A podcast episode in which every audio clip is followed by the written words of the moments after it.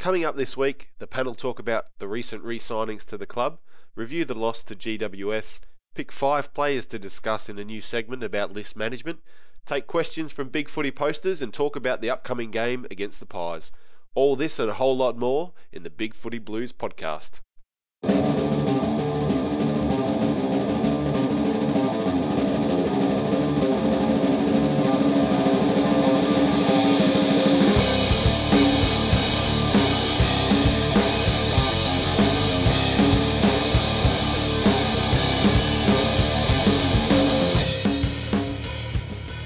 Yes, the Big Footy Blues podcast returns for yet another week. A big welcome to our loyal listeners and any Essendon supporting friends of podcast panelists. I'm ODN and this is my team. She's little in stature but not by name. She definitely doesn't look like Gollum and she doesn't have, have an obsession with taking up federal court injunctions. Hi there, Mebby. Oh my god. I don't know how I feel about that intro. She's our secret weapon. If you and if you take a shot at her, she comes out fighting, passionate and feisty. Say that again. Hi, Bluebell. Hi, guys. He's the golden boy who has been hiding out overseas of late, and after a recent mishap, he's shocked to be sitting here. Good to have you back, Shandog. Will your wife be taking notes tonight? No, she's still in France. He has been happy to fill the hot seat during the Golden Boy's absence and is getting a little tired of the milk crate jokes at his expense. Leave him alone, all of you. Don't take their crap, HBF. Uh, thank you. Evening, everybody. Happy Dude is away this week as he has a headache, so we brought in a rogue sports scientist to get him back on his feet. We'll just give him a moment to finish signing a few Medicare forms. Are you there, Wookie? Uh, maybe. He's not sure what Yeah, Uh, it's good to have you back, mate. Haven't heard, haven't heard from you on the uh, Blues podcast for a little while. I've I've had things to do. My people needed me, but uh, now I'm here filling in for people with tinsy wincy migraines and other crybaby stuff. He's nothing if not a man of the people. That's exactly it. Yeah, a little bit of uh, Carlton news first up, folks. Um, Carlton star Bryce Gibbs will remain a Blue after signing a new five-year deal, which will keep him at the club until the end of 2019. Carlton has re-signed its second big-name player this week, with Chris Yarran agreeing to a new two-year deal that will extend his stay at Visy Park until the end of 2016. Carlton's national recruiting manager Shane Rogers has recommitted to the Blues after agreeing to a new three-year contract. Um, at Carlton's board meeting Monday night, Mark LoGiudice officially uh, officially took over from retiring Stephen Kernahan as president of the Carlton Football Club. And with the recent departure of CEO Greg Swann, uh, the a board subcommittee has begun the search for a new chief executive officer. Um, the interim CEO responsibilities will be shared between Carlton's general manager of football operations Andrew McKay and chief financial officer Jason Reddick. So that's the main news around Carlton at the moment. Um, anybody have any any celebrations or thoughts on uh, on those issues? Great to sign Gibbs and Yaz. Really happy about that. And Rogers. yeah, equally with uh, Rogers as well. I think it's um, looked like he was walking out the door, you know, a month or month ago, whatever it was. So um, great that he's recommitted to the club and um, give him give him a bit more time to show what he can do and get some good more uh, kids in the door. Stability is uh, quite important at this stage. And you know, we're, we're we're four and nine. Things are looking pretty down on field, and we're not sure what direction our list is taking. So, a little bit of positivity around the place, and um, people are pretty buoyed by all that news this week. For Gibbs to show loyalty and sign for five years when he probably could have got quite a bit more money because the reports have varied from 500 to 600,000 a year, but I'm sure he could have got more if he went elsewhere. So I'm really happy with that. You guys know how I feel about free agency, so to have somebody really come out and say, no, I'm committed to this club makes me super happy. Well, yeah, it wasn't just the signings. It was the it was I guess how emphatic they were as far as the words they used afterwards. And um, um, uh, Chris Yarran, for example, um, he. Uh, he went on to social media before, I think before it was even announced. Yeah, he let it Uh, slip on Instagram. Yeah, and celebrated the fact and made some really good sounds about about the club and how how welcoming it was to him and you know how he loves it there and how and and even it probably a, little bit about how they they need to work t- together better as a team and so forth. So he, he seems to be making some leadership sounds there. I'm really He's impressed by grown that. up quite a bit this year. Yeah, absolutely. So uh, yeah, that's a, a little bit of a bright spot in uh, an otherwise um, dim season to date. Speaking of uh, dim season to date, on Sunday, uh, GWS 15-10-100 defeated Carlton 14-8-92. For Carlton, goals Menzel 3, McLean and Waite Thomas 2, Armfield, Everett, Walker, Tuohy and Gibbs singles. Best for Carlton, uh, Robinson, Gibbs, Judd, Walker, Everett and Menzel. Uh, injuries, uh, Murphy was replaced late uh, with some hamstring tightness. Uh, Armfield came in for him and Simon White um, sustained a knee injury. And uh, Armfield was a sub, replaced Simon White in the third quarter. Uh, I'm just not, I'm not going to call on individuals here. Just uh, feel free to chat amongst the group about what we thought about that game. I'll start with a positive. Um, Mitch Robinson played out of his skin and was, I think, our best on ground, and it's really good to see him actually have such a positive impact. He did still do a couple of very Robbo-esque, had a couple of Robbo-esque moments, but on the whole, I was really, really happy with him, and that's probably the brightest spot in a very dark day. I think yeah, he still blazed away a little bit out of um, contest, but at least he was kicking it to um, another contest where previously everyone seems to sort of had one man backed, and when Robbo wins the hard ball because he does that pretty well, throws it on the boot and ends up in uh, loose defender's arms. This time around, um, it didn't. I don't know whether it was because it was a real man-on-man game or whether we actually set up the structures like we talked about maybe in round three and said if you're going to do that, let's put some people in front of the ball to get it.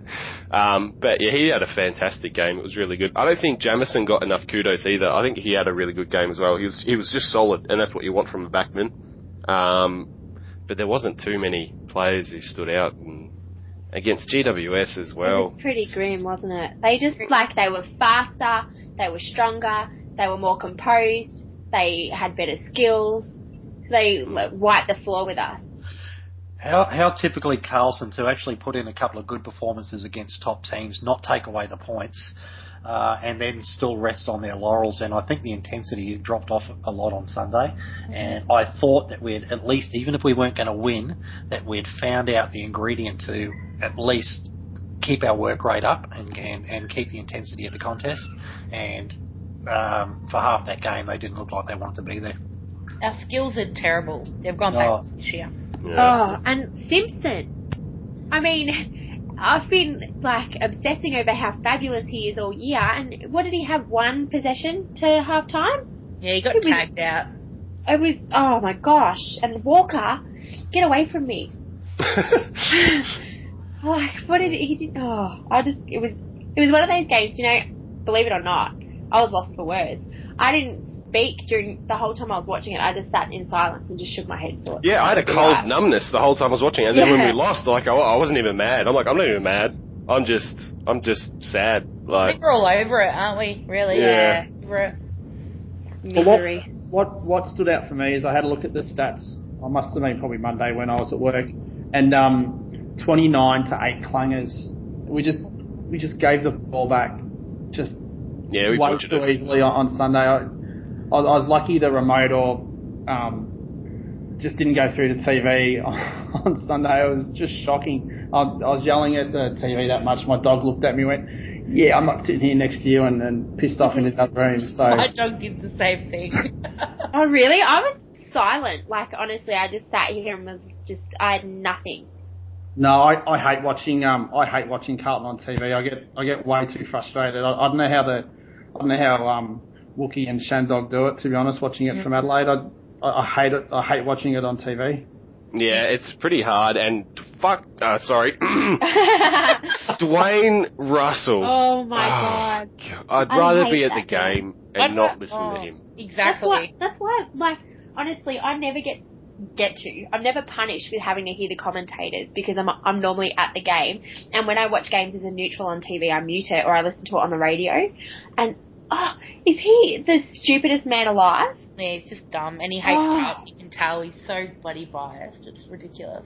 Uh, imagine a super group of commentators like him, BT, Das. Oh, It'd be fantastic. Do you want me to? Do you want me to be dead? Because I'd rather not would watch. TVs Yeah. around the country would not survive games. Mm. No, no, they wouldn't. Watson. Was it uh, wasn't it was it Dwayne Russell who um, made mention of uh, like there was some sort of something, some sort of conspiracy up because Oh, Judd wasn't about captain Juddy. in, in place of Murphy. Yeah. Yeah. So He said he said um he couldn't understand why Judd um wasn't captain for the day when Oh, that's was. right. but seriously, are you see the sh- oh my god. If I see him in the street, I will glare at him.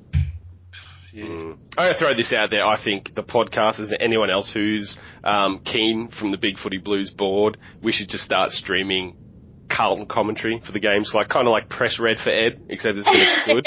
It'll just be us. Everyone can just tune into that and watch the games. It'll be much better. Can you imagine me commentating the game? That would be terrible. I could, and it sounds good. That's only because you've heard me commentate other games when we've, when we've been recording. That's You it, just- Shamrock.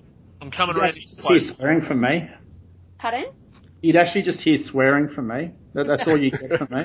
Just Yeah, well, that's it. Wookie, this weekend, you we'll come round and we'll get that sorted. We'll, we'll we'll commentate the Collingwood Carlton game Sat- Sunday night. Done. I love it. Oh, Jesus. I'll even set up a live stream for you. Thank God I'm going to the footy. I was just thinking the same thing, Bluebell. Some people have no faith. Oh, I'll- I'll No listen to it. faith at all. or too much. Yeah. Yeah. Oh, look, I think we'll just move on from Sunday's debacle and uh, we're going to introduce a new segment. Uh, given our season is shot, uh, we're going to be concentrating a lot more on uh, looking at our list and where it's headed and what we need to do. Uh, who do you need to trade? Um, who who do we need to delist and who should we retain? And we call this list it, love it, or leave it.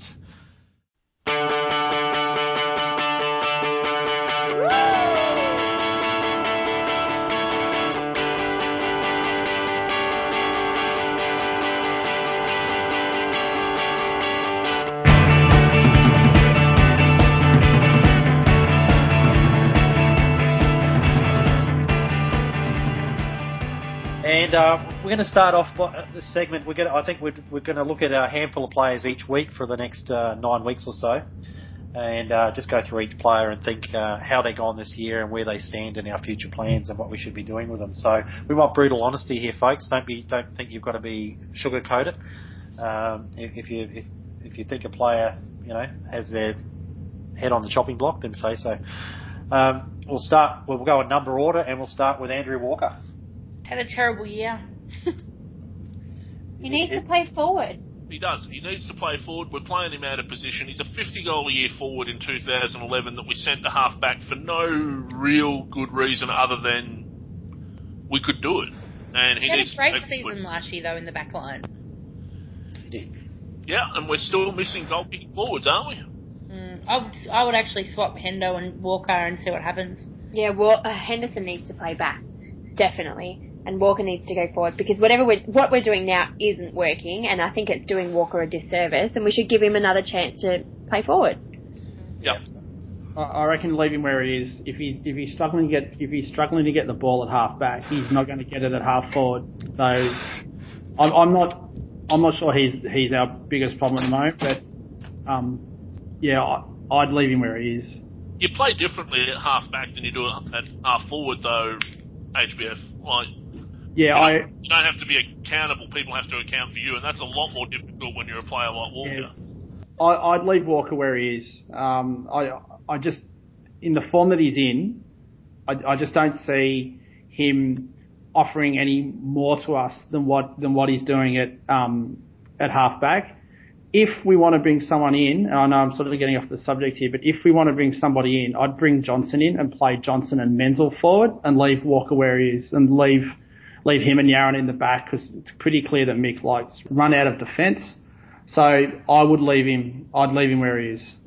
And I, I actually wouldn't underestimate how big an influence the injury he had the in the preseasons had on his form. I mean, to I, I went up to Ballarat to see the um, see that game against North Melbourne. I thought he was okay that day. Um, got injured, and then I think he's just been struggling ever since. Got reported and suspended round one, so he probably just hasn't had a real much continuity this year. Um, so I would, I'd leave him where he is. I think he's had a fair run. Um, I mean, what are we up to? Round 15 now.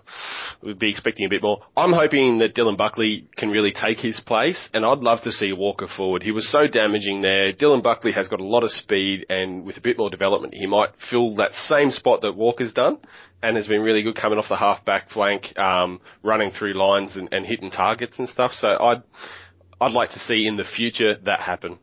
Yeah. So, so okay, so if if Walker goes forward, wh- what do we do? Do we push Hendo back and chop Rowe, or Well, I think Hendo. I think Hendo has to go back. He's just not cut, not cutting it up forward at the moment.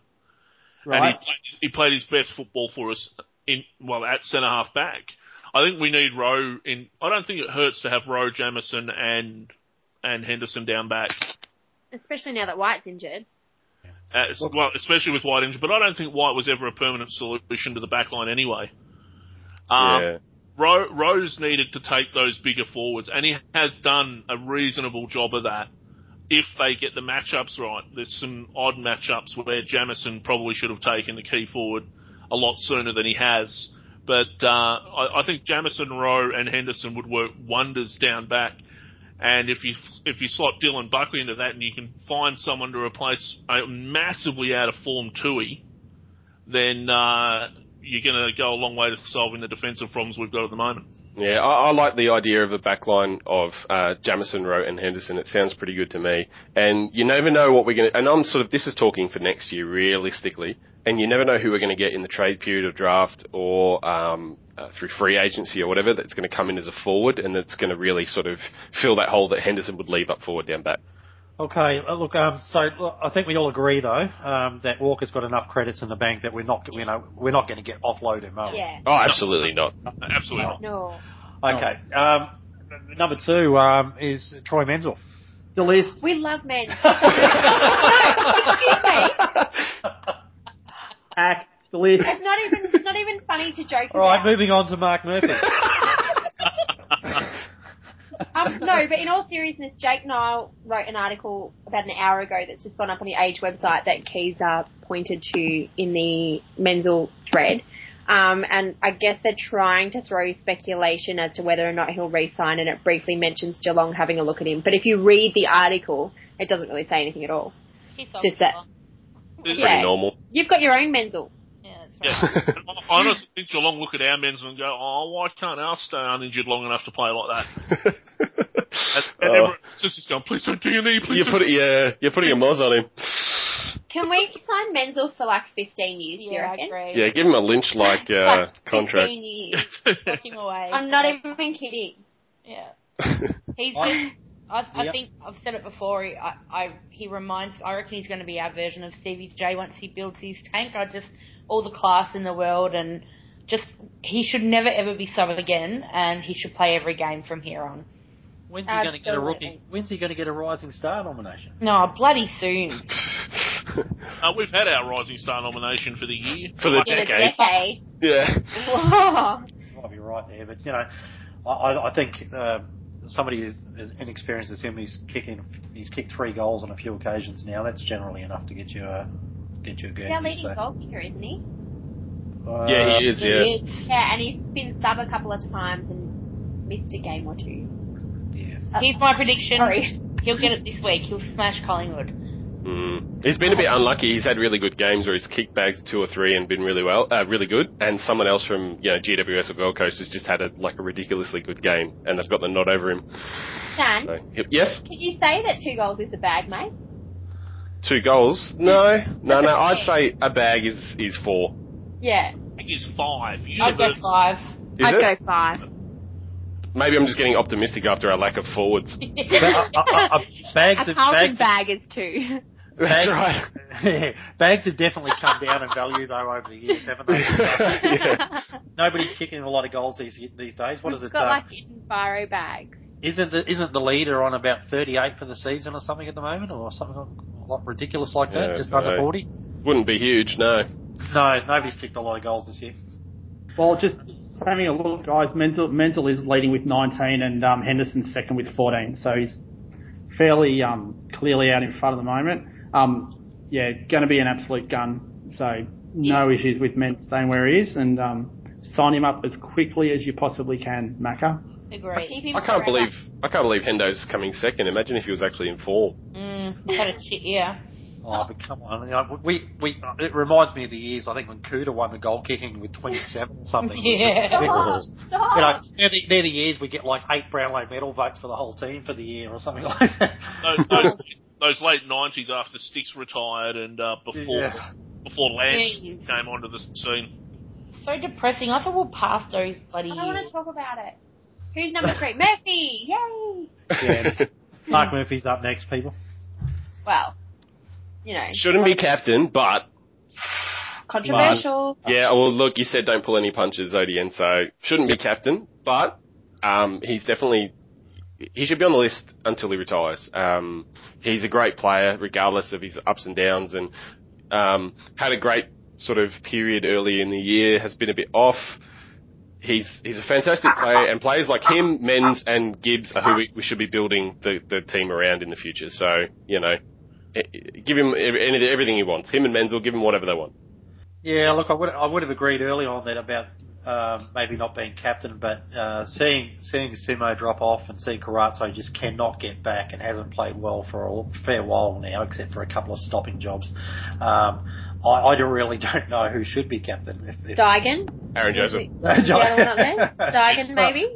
Well, He's let, doing well. let, let's be honest, it, sh- it still should be Chris Judd, but um, you know, The, it's the, the only person, sorry, the only person I would have had ahead of Murphy would have been Jamison. Um, and Malthouse, when he when they were announcing the captaincy, said he was sorry that Jamison didn't put his hand up for the captaincy. Um, I, and, and that's a pity because I think Jamo would have been the ideal captain. He's too cerebral. He'd be like trying to tell everyone in really sort of colourful language what to do, and they'd just be. I've got no idea. At least someone would be talking. This is I'm true. glad, I'm glad Murph got the captaincy. He has to grow into the role. He's got great support, um, and I think he's done pretty well. Yeah, absolutely. Yep. Uh, Sorry, I'll- Shen. No, that's cool. Yeah, shut up, Shandog. All right. I'll catch us another week. Go back Oh, to what- Europe. We're, we're doing well up the top of the order. That's three untouchables uh, so far. Moving on to number four, Bryce Gibbs. well, Wow. need to say any more? Five years, he's ours forever. Yeah, and the form that he's displayed um, in the last few weeks has probably been the elite midfielder form that we've expected from him all along. And he seems to, the penny seems to have dropped. Uh, and even when the guys sort of dropped off in their intensity uh, against GWS, I think he was still giving a pretty good account of himself. Uh, Not his best game, but I don't think he was as. I I don't think he was just picking and choosing when to go and when not to. I think he was he was in there giving a pretty good effort. So He didn't suck as hard as the others. The others. Look, I think it just clearly shows Gibbsy should have always played in the midfield. I mean, you know, yeah. Mm. he's been Mr. Fix It down back, but he's really proven exactly what he's got. And I think, you know, they've they've made that call too late. But anyway, we're seeing the best of him now, so good Yeah, on I think we all just hope and pray that this this is his benchmark now. This is this is the standard performance, you know. And that's and if he'd played like this, if he averaged the same sort of stats and and had the games that he uh, you know, played like this for the rest of his career, those five years, we'd be like, absolutely brilliant. That's exactly what we expected, what we wanted to get with it. In fact, we probably got more than what we paid for. Um, but if he falls off again and, and drop, I'd, I'd hate to be reading the Gibbs threads on the boards. It's five years a long time. Like Yeah. that seems pretty long to me. But It is. I guess that's what happens with free agency. You kind of want to. Mm. That's you pay less per year for more years or something. That seems to be the trend. But it, is five years going to be the the common thing now? It's going to be more and more common. Yeah, yeah. Look, five years, five years at six hundred thousand is not, so, or even less. We, some people have told us, but um, it's not that bad. Uh, uh, uh, Koutoufides five years was pretty bad. There was a lot, more, it was a lot more money for that time, and uh, he, I think he did his knee in the second year. Um, Yeah. and it took, you know, we lost a year out of him there. That, Touch that, wood. Well, no, but I'm just saying that really, that sort of a contract really hurt us. Um, and, um, you know, well, Chris Judd was five years and he added a six year on and that did, you know, we got value for money with that. So, uh, I, I, you, you- this is what you've got to do to secure your young talent. It's this Mm. dog eat dog and it's, um, it's so easy, but it, it, it's no longer taboo for you, for players to jump clubs. You're not judged anymore. it's Oh, happening you're so still frequently. judged by a lot of people, No, but, but not- shouldn't not- be. It's becoming easier. It's becoming easier. You know, so many players are doing it now that uh, you're almost going to become immune to it soon. Mm. So And don't forget, salary caps increase just about every year anyway as well. So, you know, yeah, And I are mean- we still? Are they still going to do that thing where you can bank for the next year? it's yet to come in, isn't it? But I Yeah, think that's the no. plan. Yeah, yeah, yeah. But I heard it- like, is it coming in next year or? Um, No, I think it's still got to be. It's still got to come in. I, I don't think it's. I don't think it's it, has, it hasn't been been passed by the commission. Oh, they haven't said No. signed off on it or anything. part of the Because Eddie What? Maguire's probably cracking it. Look, I, I have some reservations about effectively signing a five-year deal for what is effectively five weeks of decent form from Gibbs. That is my only concern about this. If he can't replicate that consistently over the next five years, um, we've made something of a mistake. But I've been quite vocal on the subject of him being traded, so I'm going to shut up. no, yeah, I, I think that's shut probably a bit harsh, actually. I, I reckon his last, I don't know, ten weeks maybe have been pretty good. And look, and you have to remember his his game against Richmond in last year's elimination Yeah. final, very good as well. So, I, I mean, I, I was a little surprised they gave him five, but uh, you know, good on him. I mean, he's only going to he's only going to be um, just gone past 30 years old when his when his five year deal runs out. So he's not.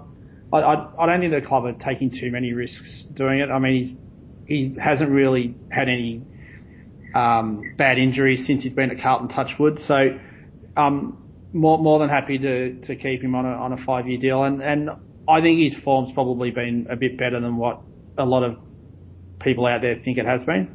Yeah. on that note too, as well, I couldn't believe it when I read this stat in the uh, the article that got put up, I think, on the AFL website about his re-signing. I can't believe how many games he's actually played. He's in the 170s, is Yeah. he? What a- 168, I think. 168. I can't believe that, that he's played that many. It just feels like yesterday that we signed him on, and um, he's only youngest. yeah, and he's only missed a very small handful of games out of all of those. So he's been resilient so far, which is great.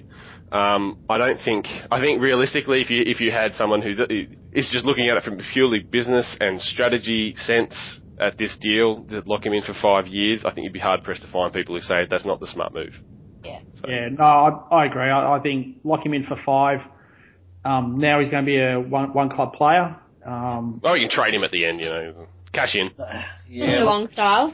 The, Yeah. the, the, the main the main board of Big Footy is our harshest critic, and if they if people are basically saying it was a good it was a good re-signing from us, um, then um, both Carlton and Gibbs have uh, won a little bit of respect on that score. So, um, Yeah, good outcome. and and a couple of a few of us had uh, Gibbs as uh, potentially being our best and fairest at the start of the year, and uh, it wasn't looking good for the first month, but uh, it's uh, Yeah, he'd be in the running, wouldn't he? he'd be, he'd be right up there now. Him I and reckon- Yarran. Okay, moving on. Uh, number five, Chris Judd. Oh, where do we start? Oh, Trade. I love Juddy. Bloody trade, whatever. He Trade can him. stay as long as he wants, I reckon. I agree. I, He just he tells us when Yeah. he's done. Chicken wing eye gouger trade. do we think, guys? Do, Nobody- do we think one more year after this one, and that'll probably see him out? oh, yeah, I don't think you'll play beyond that. Yeah. Unless you put him in the forward pocket. I mean, he's only he's going to be 31 in September. He's still quite young, so you could probably play him at the forward line. Do you think he's going to be one of those players though, Bluebell, that'll that'll hang on just to play? Like, Nah, he wouldn't. I don't think so, but you never. I mean, look, he's missed a lot of footy this year. You never know. I always get the impression from his interviews that he's not a mad, passionate football person. Yeah, no, you're not. And Yeah. he- He's even been quoted to say that once he retires, he won't even have anything to do Nah. with football at. Yeah. Yeah, he's set up all his business ventures and that sort of thing, and I think he's really preparing himself to to give it up. But and I think he's not going to be like a, if I could say, Jonathan Brown, because before he retired and play on a little bit too long and have people saying should he have already given it up. Like I think he'll he'll call it. And Yeah. we'll know. Maybe. Yeah. um, in in Jonathan Brown's defence, um, No, I love Jonathan Brown. No, no, I, I, I, I, I'm sure you do, but it was actually Leppitsch that asked, that actually almost pleaded with Jonathan Brown to play this year. Uh, I, I actually think Brown wanted to retire at the end of last year. Okay, well then maybe not Jonathan Brown. Yeah. Someone else. He played on too long. Name Maybe, maybe Justin Madden. I reckon he went a year too long. Oh no. Yep. Well, he retired mid-season, so Porter could get elevated off the rookie list, didn't he? So, That's right. Yeah. Yep.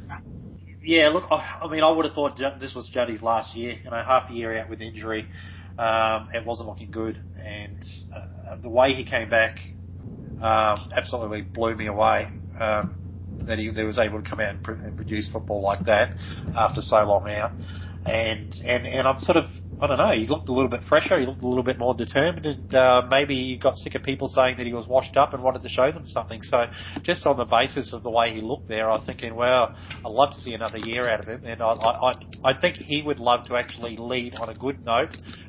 I, I don't know. He'll, I think he'll stay next year. Yeah. Oh well. It's just so good to see him out there. Like, ugh, I hate to think of the day where he doesn't play for us anymore. I know. Because you see him run out, and every time he gets the ball, the crowd just goes ballistic, and you can't. Yeah, Chris Judd's got the ball. Like he's, just. Oh, Yeah, and then he shanks it out on the full, but no one remembers Shut it. Honestly, Oh, I don't know what your problem is with me today, but you are really grinding Shani. my gears. It's not. It's not the problem with you. It's it's Juddy. Shani, But- uh, did you watch the Hawth? Have you watched the Hawthorn game since you've been back? Not in full. I watched the first half. He yeah, was well then brilliant. shush your face. He was Shush absolutely it. brilliant. Shit. this is all Nobody- getting. Nobody bags out Chris Judd to me. You've you've been told. Okay. Juddy's our saviour. He single-handedly turned our club around when he come. All right. you deserve more respect than that, Shan.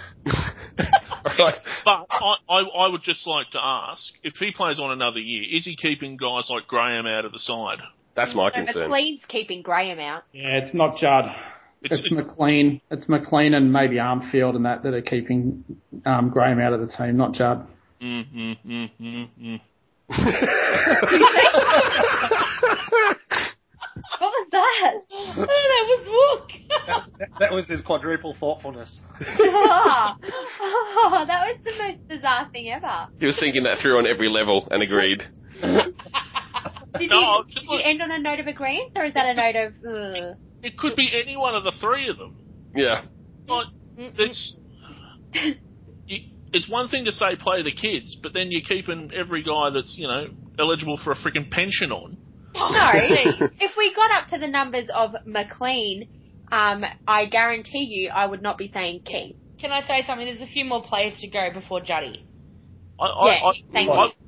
I would. Yeah. Like ODN was saying about how he was refreshed and everything when he came back. He's missed half the freaking year. He'd want to be refreshed. He's Yeah. and doing nothing for the last six months. Yeah, hard to, hard to Oh work my your way God. into the plate though. You, you get it. You got to get those. You got to get that rust out, and he didn't need Oh, to get the rust I out. love Judd for, for all the stuff that he did when he came to the club, but I almost think it's time that if we're going to start seeing these kids progress, the kids that we want to see play, that uh, guys like Judd and McLean and yes Armfield, they're all Don't going put Judd in the same sentence as those I two. agree. I You can't. agree. You cannot tell me that he hasn't contributed to the side. When he when we played Hawthorn, he was the one that lifted everybody else. You can't. You can't just kiss that goodbye. I'm But sorry. The problem is, do we want it to be him who's lifting everyone else? well, it has you to be at the moment. Well, at the moment, yeah, and that that's the frustrating thing, I think. Well, what? Nick Graham's going to come out and do that, is he? No, someone else should. Someone like a Walker or a Yarran or those people. They should Gibbs. They should be lifting the whole team.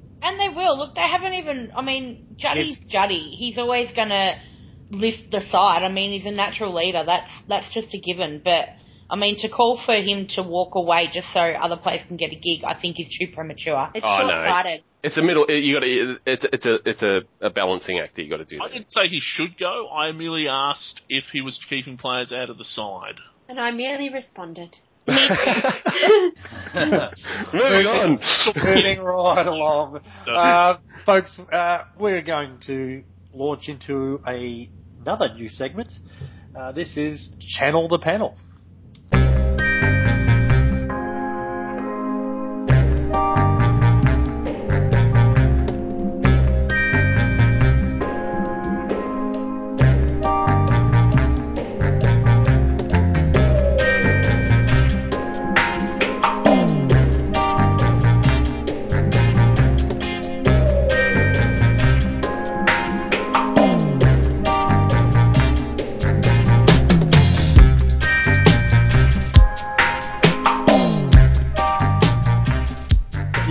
Started a thread on the Big Footy board uh, asking for uh, Big Footy Blues posters to ask questions of the panel. Um, they can aim it at the group in general, or they can ask specific posters uh, or podcasters rather.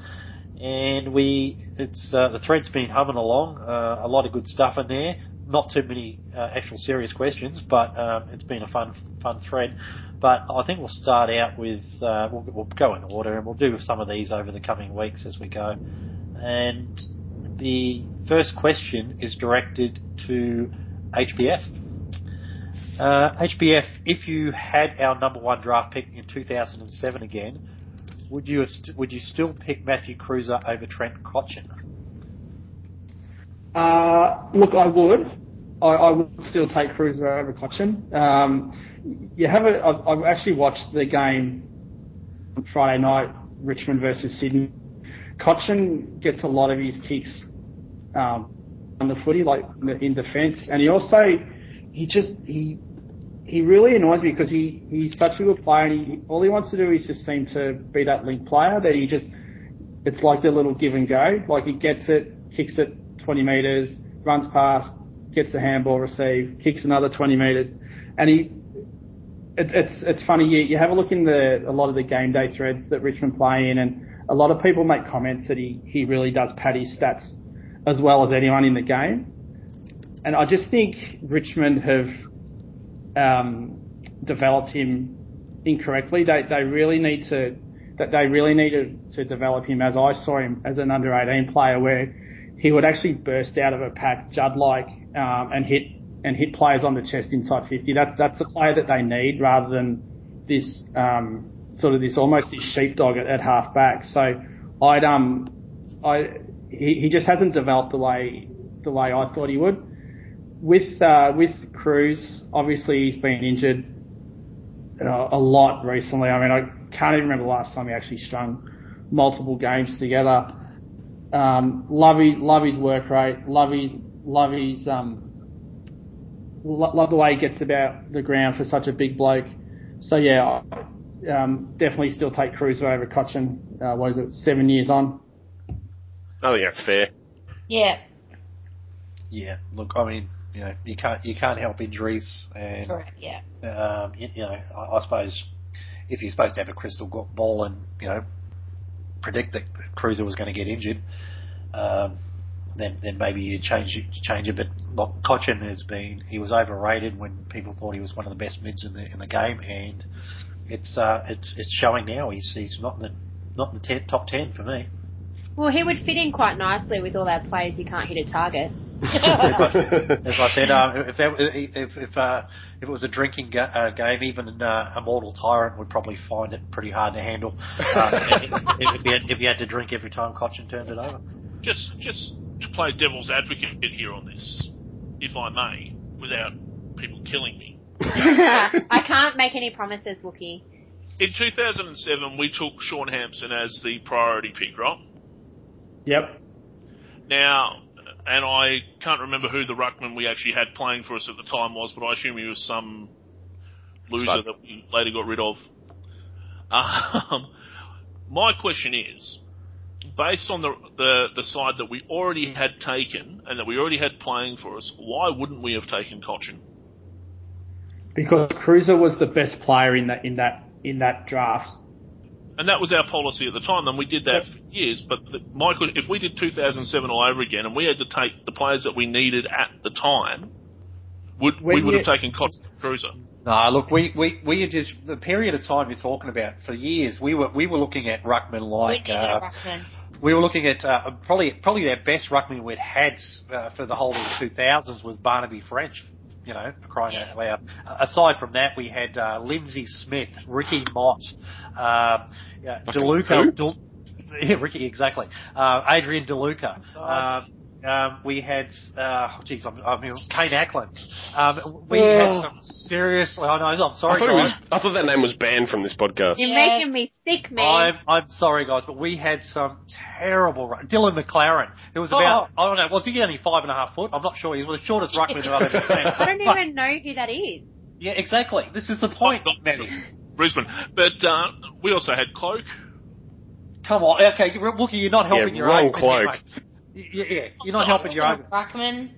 We, we, we were trying to we were trying to bring uh, Aisake uh, Ó hAilpín into the you know he never he, did, he never came got to play a game but um, we we were seriously struggling so we Yeah. get we get Hampson he was a former soccer player up here in Queensland.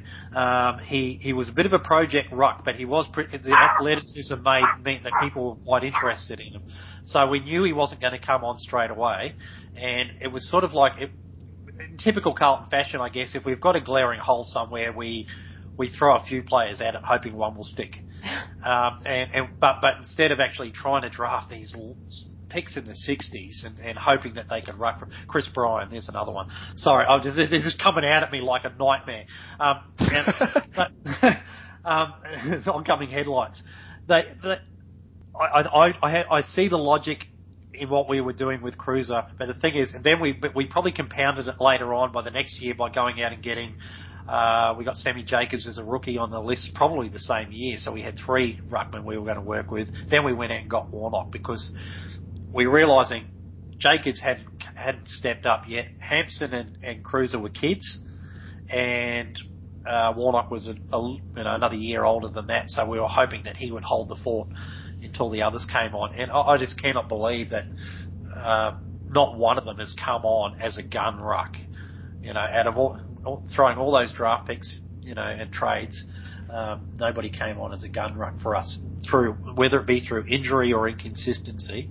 None of them are actually in the top five or six rucks in the in the competition, and we thought we, you know, we would have we would have got at least one.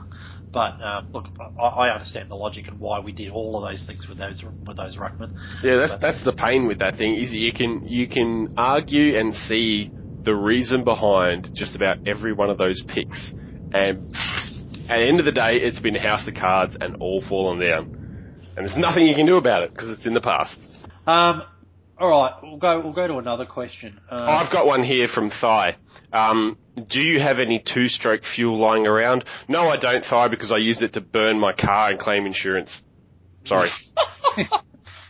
there you go. Fair enough. Well, you ask the hard hitting questions and we answer them. yep, not pulling punches. There you go. I'm going to move on to another serious question. um, uh, the Sheik asks, uh, newly elected President Mark the Log, Judy Emlo. Mark the Log, he calls him the Log as his nickname. Mark LoGiudice has been very active over the last week doing as many radio and print interviews as he could fit in. What is the panel's reaction to the amount of interviews he did? And secondly, what level of confidence did he instill in you? I don't see anything wrong with him doing media. I mean, everybody rolls their eyes at Eddie McGuire, right? But you can't deny what he's done for Collingwood. And the same thing with Kochie. Like, that man does my freaking head in. But he's out there and he's putting his club at the forefront of people's minds and getting the message out there. I don't see anything wrong with it. I wouldn't say I'm necessarily confident in the log, but surely he needs a chance. surely he needs a chance to do something before we can all start judging him. Yeah, and look, it, it makes sense. I mean, he's the new president of Carlton, and, and I don't know if you know, but he's kind of a big deal because he's the new president of Carlton. So it makes a lot of sense, and especially because no one, well, I don't know if I'm, you know, talking out of out of turn here, and and for other people that it might not be correct, but I had no idea who he was, and no, so neither did I. yeah, and so having him come out and do what what is I mean, you could say is a fair few interviews, but actually getting to know him, see the way that he speaks and all that sort of stuff was a great thing. And I think the content of what he said was quite good. Um, to be honest, he seems like a bit of a straight shooter, um, and that's what we want. That's what we need in our board. Um, I was happy that he said that he told Matheson to just pick up the phone and call him. Don't call the media. You know, don't be a mouthpiece. Just call him if you've got an issue and tell him. Look, I think, and I, and I get the feeling uh, Kernahan was uh, the same way with Matheson, but uh, he still goes and does what he wants. So you Oh no, I kinda- know. I know you can't rate, like put him on a leash, but I'm saying he made a like a public statement about it. Yeah, no, that's it. Look, we we can only take him at his word. It, it, it's, it's, we don't have any real plan or anything at the moment. It's just a whole lot of motherhood statements. But he does speak well, so we'll wait and see um, what comes out of his mouth uh, over the rest of the year, and uh, hopefully he's got a genuine plan, and it's not just a I don't know, a, a token figurehead role. I'm not sure he's given as many interviews as people think he has. I know. No, Chelsea- I've, I've seen a couple that you put up. But snippets of the same freaking interview for the last Yeah, that's true. It has been played a lot. different shows. It's Yeah. the same interview. Well, it's all the, it's all from uh, Barrett's Sunday afternoon, Sunday morning agenda thing with him. Yeah. They played And, it on yeah, the footy show a It's the same of thing. times. They played footy classified. They played it on the, the Thursday night footy show. They played parts of it on AFL 360. I think it's the same. Yeah, so thing. It's not it's not so much how many interviews, it's the exposure that he has received from those interviews that we're I think talking he's about. actually So. given two interviews. One to um, Mark Robinson and one to Damien Barrett. Yeah. I'll add something. At least we know who our president is, unlike the Richmond supporters. Peggy. What's wrong with old Peggy? Oh. She hardly says anything. Oh, I, I've seen her speak. She's actually really good. Yeah, but not in the media. Yeah. So Like, I you didn't wouldn't know. even you, you wouldn't even know that she was their president. Oh look, I if I was the know if I was the president of Richmond, I'd just shut the fuck up, you know. I wouldn't be owning up to that at the moment either. All right, we're going to go on to another question. Oh yeah, I've got another one. Um, late late comer from Sin City. Uh, how come when you look at the sun you sneeze? Uh, that's actually called the photic sneeze reflex, and it, it affects about 18 to 35 percent of the population. Side note: My wife, when I brought this up with her, uh, and I said, "Do you sneeze when you look at the sun?" She looked at me like I was a mutant and said no, and then didn't talk to me for the rest of the day. So don't share well, it. I don't blame her. Well, is a ludicrous question. asking asking the hard question. I, I actually went and Googled when I read that question too, so I had that answer as well. So- Yeah, I had to do this previously and give her this information about. I'm like, I'm not a freak, and it didn't work. Don't matter. I, I got my information from Doc, Dr. Karl. Uh, so, uh, um, all right.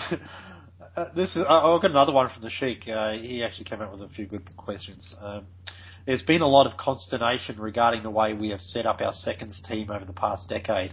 We did have a part-time coach for a while. They were known as the Bullants and wore red and white due to the old Preston alliance. We are now wearing navy and blue and are known as the Northern Blues. What is the panel's preferred structure slash alliance level, and what changes, if any, should be made in 2015? That seems to be right up your alley, HBF. Oh well, thank you. Um, look, I, I'd actually like to see us do what a lot of other clubs have done and, and just have a Carlton reserves team. Yeah, agree. Um, it just it just seems to make sense for no other reason than that. Um, all the all the home games that we played at at Visy, and I don't have to trek out to Preston. I can actually just get to Visy Park. Um, I know I know cost I know cost wise it it hurt us a lot more. I think I read somewhere that to have have your own reserves team can cost you upwards of two to three hundred thousand extra dollars a year. So obviously we'd have that'd have to come into consideration. But having said that, make, make it a Carlton reserves, and, I actually think just expanding on that, I, I don't I actually don't think it'll be too much longer until there's a there's a complete AFL reserve system in place, and the the VFL and the SANFL and the WAFL um, will just go back to how it was and, and go back to, to state leagues rather than sort of having this. I'm not sure what it's like over in, in Adelaide, boys, but um, over here it's there's, there's like some standalone clubs. There, there's some there's some clubs that are um, aligned with um, AFL clubs like like ours, um, and then there's clubs that have got reserve teams in. So it's a real mishmash of everything. In Adelaide, there it's basically just all um, standalone clubs, and they're all poor. Um, Well, would you- Bendigo Gold is folding now. Yeah, that was really sad to hear. I'm from Central Victoria, so that was really sad um, to read for me. But I mean, um, what HBF was saying with with regard to the cost, sure, it's going to be a great cost, but isn't it? it- It's a direct investment into the future success of the club, isn't it? Correct. I think what what they're. I, I, I think what they're doing though, Shandog, is um, they're actually to, to save that money. What they're actually doing is uh, they, they're playing our style of play at the Bull, uh, sorry, at the Northern Blues anyway. So I, I think they're saying, well, we'll almost treat it as a Carlton reserves, but and then we just don't have to pay that that extra money to have our own reserves team in. And that's And- definitely the right way of going about it, I think. I think It is. the other thing as well, sorry, um, look, but the Preston Footy Club probably wouldn't exist if it wasn't for our alignment. Um, they they hit some hard times, so that's probably another factor too, because they're a proud club. I also won the coaches award for the PYCW CC cricket under 14s comp, so I want it to survive. It's it's about four hundred thousand dollars a year at the moment because they put the price up for standalone licenses. But um, it's important to notice that Hawthorn have the same arrangement we have in that they effectively took over Box Hill and run it as their own, which is effectively what we've done at Preston. Yeah. Yep. Um, with the exception that all Hawthorn's games, I believe, are played at Box Hill, whereas only three of ours have played at Preston a year. Um, I don't have any problem with the current, with the way it's currently set up. It keeps us in contact with the northern routes. Um, it keeps Preston alive. I, I, as much as I'd like to see the VFA club stay alive, I don't think they can go without uh, without substantial financial assistance, which the AFL isn't prepared to give them. So this satisfies both honour and duty, as it were. And I, I don't really care if it stays or goes. It's a six to one, half a dozen to the other. Some Yeah, awesome- I think the, I think the sort of the old school, um, sort of grassroots footy, grassroots footy supporters in Victoria would probably disagree with you there, Wookie. I, I, you know, clubs like uh, you know Port Melbourne and Coburg, that they've got massive followings. It's just, I, I think some of their supporters actually left that club when they actually became aligned with, Yeah. with AFL clubs. Yeah, but I'm Coburg sorry. are going to be lucky if they survive the year as well at the rate they're going. Mm. Like financially, they're screwed at the moment. Ever since Richmond bailed, Yep. They're, they'll be lucky to see the end of the year. Sandringham might not survive St Kilda pulling out. It's it's not um it's not an ideal situation, but it does keep these clubs alive. Well, then how how do how do the WAFL and the how do the WAFL and the SANFL clubs survive? Then WAFL, WAFL and SANFL clubs started from a stronger position. They were their own league. They had their own. They had their own right away. The VFA always competed with the VFL, and those those clubs uh, they were always secondary. And the VFA basically got wiped out by uh, by an ever increasing presence to the AFL, especially after Sunday games took off with uh, the VFL. SANFL and uh, WAFL never had that to worry about until the late 80s. Mm, I think there's still a really strong following of SANFL uh, here in Adelaide. Not so many, I guess, people who are willing to put their, their money where their mouth is, but there's definitely a strong following. That and as SANFL has an incredibly huge. Uh, they uh, they get guaranteed four hundred thousand dollars a year from the SANFL as a dividend, um, and they make their own sponsorships and money and whatnot. And they've got a good TV deal at the moment too with Channel Nine. So it's um, it's it's it's a completely different situation. Well, I w- I would, wouldn't actually surprise me if if uh, they did go down this path and the AFL reserves did come in. So that if we just use the VFL as an example, it actually wouldn't surprise me if the AFL actually um, threw some money in there as well, just to just to keep it going. Because I mean, it is it is pretty important in Victoria that the VFL, or if you want to call it the VFA, survives. And you know, I've never really had a club there, but uh, you know, to see standalone clubs like Coburg and, and Port Melbourne and, and clubs like that go under, it, that'd be terrible. That'd be, I mean, they, they've been around for as long as um, clubs in the AFL, and to see them fold, I'd be pretty. I think Port Melbourne are fairly secure. Same with Williams. But th- th- those um, those older. I don't know how Frankston's still going, but it is. I, I think Um, it's hard enough. The AFL is given so much. Um, it's a whole other topic, realistically, but the AFL has given so much assistance to these other new teams that are coming in there that it's it's a struggle as it is to keep football relevant in Vic or to be make it huge in Victoria. It's um, we're losing so much talent out of there. The big four, uh, I reckon, in ten years, not going to be the big four anymore. Um, you know, Richmond, Collingwood, Essendon, and Carlton, sort of thing. So uh, the They VFL don't is going to struggle. to be though. It's not Victorian competition anymore. Oh, yeah, I know, but in the terms of the what we're talking about now with the VFL, they're they're going to feel the brunt of that that that fallout of that. The, the, the AFL's focus is on the TAC Cup. That's where the majority of the Victorian football funding goes to at the moment.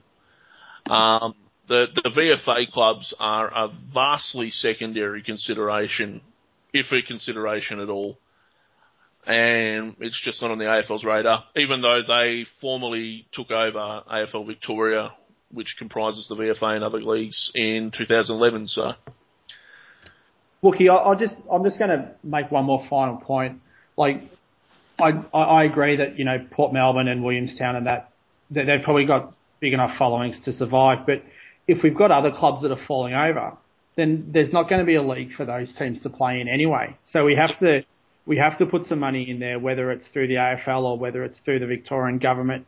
We, we, we just we just have to put money in there and, and as I said, I don't really have a team in, in I've never really had a team in the old VFA, but it, it needs to it needs to stay. It, it just it just needs to stay. But I, I think we need to separate the AFL clubs and the VFL clubs and make it make the VFL a more standalone competition. I, I just think that'd work better. You're not going to get any argument from me on it. I'm just going to say that North uh, clubs like North Melbourne they show absolutely no interest in uh, getting away from their current arrangements, and the clubs that they're aligned with seem to be pretty happy with that. Last I saw, um, and that's you know Werribee and North Ballarat, and whether they can survive without North's uh, input, I have no idea. Um, North Ballarat almost certainly could. Whether Werribee could, I don't know. Um, Sandringham and St Kilda, they'll probably split up uh, 2017 now, I think. But um, I, I agree with you. Like, the more money needs to go back in. Uh, it's a disgrace that Bendigo have gone under. Yes. Essendon should not have been allowed to leave them uh, foundering the way they did. Uh, Bendigo were never going to last long the way they were left. So it's it's just the and the you know, it would be a shame to see clubs like Williamstown and and and Port Melbourne have nowhere to play. Exactly. Uh, because, exactly. You know, every every other club just fell over at the last. Well, at least 150 year old clubs. Williamstown, I think, is the fourth oldest club in the country. So Exactly, and and you know, as as someone mentioned pre, or earlier, that you know we've we've thrown so much money at, or the AFL have thrown so much money at Gold Coast and Greater Western Sydney. You know, they really start, they really need to start looking back at the old foundation clubs, and I, I don't care whether that's within Victoria or South Australia or Western Australia, even Tasmania. They, they, they've got to they've got to start looking at these clubs that have been that have been around for for over 100 years. It just it needs to be done. It just needs to be done. we've probably Oh, just some breaking more hearts, hey, with Bendigo. Interesting. Yeah. All right, listen, we'll just uh, we have one one last quick one. This is from Azul. Azul. Um, why doesn't Malthouse trial Tuohy as a defensive half forward? Uh, he is out of form at the moment, down down back. Uh, he has been moving up the ground a little bit here and there, but uh, I don't know. It seems like a seems like a reasonable suggestion to me. I, I'd try it. I, I'd try it with him. Why not? Well, we- we've had, we've had a bit of success with defensive half forwards in the past. You know, Robinson's done it, uh, Carazzo's done it.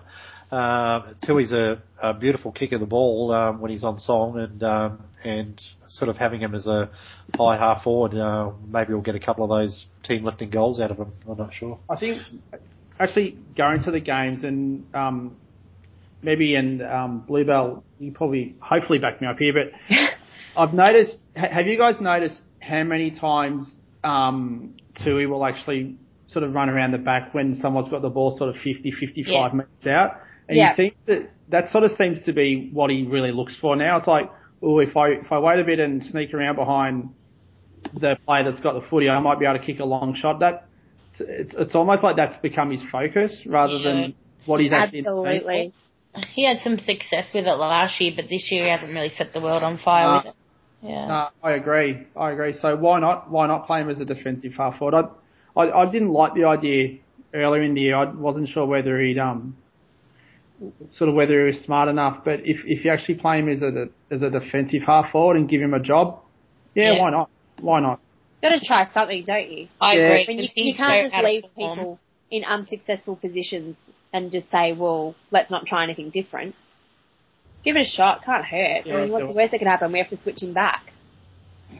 Yeah, I mean it's hard for him to find a decent matchup down back of late. Um, he's he's usually getting matched up with somebody who has a lot more pace than him, and Yeah, uh, he's and he's, he's, he's getting turned turned around. Yeah. And he, he, I just thought, I mean, not not that uh, we particularly like this player, but he is a little bit of a he's a little bit of a Josh Hunt type, isn't he? Um, well, I, I knew I'd get that reaction, but but, but no, the, the, the big boot, um, not not so not so pacey. He sort of relies on reading the ball coming in. Uh, maybe not as good overhead, um, but He was pacey. That's the thing that I'm really yeah, that's what. I'm thinking. What am I mental, or did he used to be really fast? I thought he was faster. Well, I, I think he's been so slow this year that I don't remember him ever being fast. Mm. He, He, he might had be carrying knee an injury. injury. Yeah. Well, I mean, I mean, we could we could have a whole new team out there next year if, if, if everyone's sort of fit, because there's a lot of players who seem to be have lost a, lost a yard this year. Yeah. We're a very very slow team this year. So anyway, all right. Uh, on Sunday night, 7:10 p.m. at the MCG, Carlton take on Collingwood. Oh, Sunday night, jeez. What a lovely time slot. It's beautiful, isn't it? Uh, look, we've we've probably past taken an in- in-depth look at this, given our season is shot, and we are sort of more looking at player development rather than how we can win the game. But uh, we'll give it a we'll give it a quick look at um, in McGuinness, Murphy, and Johnson, uh, and Simon White's being named despite being supposedly out for three weeks with a knee injury. So. uh, A, a miraculous recovery. Oh God. Get Therefore- stuff, Nick. Seriously. Yeah, I assume therefore that Aaron Joseph and uh, Nick Duigan have great chances of being in the side as well. Farewell games to Duigan, Scotland, and Bootsma. Not Bootsma. Come on. Too far. Do you reckon Mick? Do you reckon Mick could actually name players who are still on our list that are Oh. retired? Probably. Well, it wouldn't. I wouldn't surprise me to be completely. Like, I'm surprised Coot is not on the list. Like, far out. Look, look, McInnes is obviously in for White, and um, that's what's going to happen. And McInnes has been in actually pretty, seems to have regained uh, his touch in the in the VFL, and sort of people are hopeful that he's got back to where he was prior to his injury last year. So um, hopefully, because he was he was when he first came to the team, he was a bit of a breath of fresh air, uh, and really, really hope that uh, Blaine Johnson gets a run. Do we think Yeah. Murphy's going to come back? Or... Yeah, he should. Ham- Yeah. Oh, I don't know. I mean, hamstrings. I mean, Mm. I mean, it's usually a week, if even if you give it a little bit of a strain. Uh, but uh, it, it was a bit weird last week. I don't know if we, I don't know if he did his hammy or if we just decided that we'd be a bit cocky and rest him in the end. Yeah. It was a very, very late withdrawal, though. Like it can't was the shake the last feeling that- minute. Yeah, I can't shake that feeling that we did exactly what Odian just said. Uh, I know, I'd like but to think But that you think logically, like, why why would we have done that? And I why know. would we have waited Because we think we're better it? than we are. maybe. But I mean, if you're going to do a late withdrawal, you can you face fines for doing it that late. You can We, put on uh, a team sheet. Yeah, but well, I mean, if you're injured, you're injured, so you don't get the. Yeah, I, I, I- you know, we've we rested. That was Judd's first game against GWS. Um, we rested him the previous two Yeah, occasions, I'm so we just. I wouldn't be surprised, but I, It is- it- it's it is ludicrous, possible. you know. It, it is ludicrous, but uh, we are not above being ludicrous. both, both, both, both Carlton and the podcast. I'll throw the question out for this game, and this can be maybe the general discussion thing. In what area of the ground are we actually going to beat Collingwood? the scoreboard. Ah, no, no, I said of the ground. I was on the Whatever ground. nice try, happy Meb. We're going to beat them in hitouts because oh, it's about the you. stat we're guaranteed to win. well, even now, it's, it's sometimes the the old witch's hat hasn't won them. didn't We, get you know, win hitouts and that's it. didn't Warnock get smacked by Whitson? Yeah. You know, I think Grundy's I out. prefer to think No. about that though. Uh, Yeah, no, we won't. Uh, look, uh, I don't know. It, it, it can only be in heart and, and endeavour and, and hoping that Carlton of old that used to lift against Collingwood does so again on Yeah. Sunday honestly, night. Nick, if we're going to win another game this year, it'll be this one because we Yep. beat teams that we aren't supposed to beat, and then we play teams that we are supposed to beat, and last Sunday happens. So, so I'm, I'm, we can do this. And we Just- haven't beaten a team that we're not supposed to beat this year, so we're due. Just depends if we're just depends if we're um, uh, managing our list and looking at somebody like McCartan in the draft this year. Hopefully. Yeah. Oh, I just, I Who think, knows? yeah, I, I think we will win, and I think Tom, I think Daisy will have a night out. geez, I hope so. After all that to rub it giggling, in. all that giggling last time, Oh, that creeped God. me out. Yeah. all right, all- all right. Winner, winner and margins, people go around. Carlton by five points. Carlton by two points. Blues by 57. Mm, Collingwood by 10 goals. I'm just I'm filling in for happy. Uh, Collingwood by 35 points. Oh, bitch.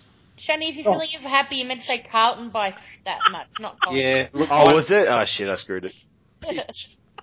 We all no, no, no, no. Happy dude, happy dude was oh, predict the opposition. By Yeah, he was. so the Carlton I- would win. Look, So honestly, I- I've got some mates at work who I talk about f- football a, a lot with, and and the last few weeks when I've spoken to them, they said, "Oh, how do you think Carlton? I just- How, how do you think Carlton's going to go?" I just, I literally say, I have no idea. Mm. Like, I can't, I can't argue anything because I just have no idea who's going to roll up and what is going to happen. So, I have a feeling we're going to win. Oh, look, I'm going to look at uh, uh, head versus heart, and I think um, I, yeah, I, I don't see. Yeah, I, I don't. I don't see that we're motivated enough to to actually go out and win this game at the moment. And I don't know where our priorities lie right now. So, um, my, my logic tells me Collingwood by about uh, somewhere about 28 points, but Oh, I still want to get a win on the board against his old team. I, I still hold out. Yeah, yeah, I, th- I think if everyone was forced to bet their house on it, we'd all be going Collingwood. yeah. Well, that's No, I don't even have a house. I go Carlton. because you were betting on Carlton to beat Collingwood. That's right. Right. I'd still go Carlton and I'd put the person's house that I live in on it. oh, that's very brave of you. That's what I would do. Uh, all right, I think it's time to wrap it up for the night. oh, oh, at the end, oh, oh, you've got something, Wookie. before you wrap it up, uh, Josh Bootsma will be playing for Peel Thunder, uh, effective immediately, I believe. Oh, Well, there you go. Well, that's that's big news. Oh, oh, actually, there was one one more thing. I was going to ask everybody what they're looking forward to on the weekend. Um, the, the, the Gold Coast Hawthorn match. all right, I was going to ask HBF what he's looking for. what he's looking forward to. Um, I'm looking forward to going down to Geelong tomorrow and um, seeing WA, South Australia, Vic Metro and Vic Country play at Simonds. See if we see if I can determine who might be coming to Carlton next year. So a couple of double, a double header down at Geelong tomorrow. Can't wait. is it on TV? Yeah, it's on Foxtel. And, and who should we be looking out for for Carlton? the $64 million question. Look, probably it, look, I'll, I'll give you a few names and that they, they seem to be, um, that they seem to be from mainly Vic, Vic Metro and Vic Country, but, um, Christian Petrarca, who you've heard me mention before, um, midfielder can play half forward, an absolute beast. Would love him at Carlton. Um, Angus Brayshaw, midfielder from Sandy Dragons, um, good, reasonable speed, can um, can kick on both sides, as good as anyone that I've seen coming through at this level, um, and Son really hard. Sorry, Son of James. uh, no, son of Mark actually. Oh, So- it's Max. Okay. yeah. cool. Didn't obviously didn't play enough games at North Melbourne to um, get to North. Um, and then if we finish low enough, then that probably starts bringing in maybe McCartan, um, two meter Peter Wright, and um, Sam Durdin, Sam Durdin from South Australia. So I actually haven't seen Durdin live yet, so I'm actually really looking forward to to seeing him uh, tomorrow. Um, there's been a couple of uh, players that have sort of shot up the rankings. A guy called Caleb Marchbank, who um, plays for Vic Country, 193 centimetre key defender, and can go forward as well. So I'm actually looking forward to seeing him again um, tomorrow.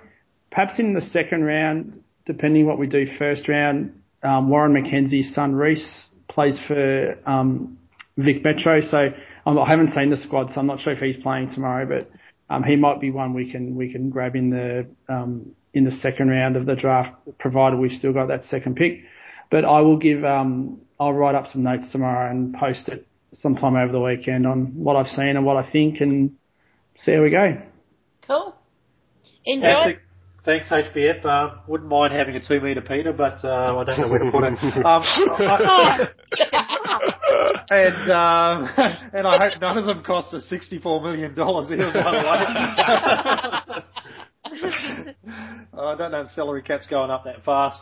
All right, it's been a great uh, night, everybody. Great podcast. Um, thank you to everybody. Uh, good night, Bluebell. Good night, everyone. Go Blues. Uh, good night, Mebby. Good night, everybody. Keep the faith. good night, Shandog. Good night, go baggers. Good night, HBF. Good night, everybody. Uh, good night, and it's been great having you back on, Wookie. Thank you very much, EGN. I told you weren't allowed to do that accent. Oh, awesome. Anyway, good night, everybody. Go Blues.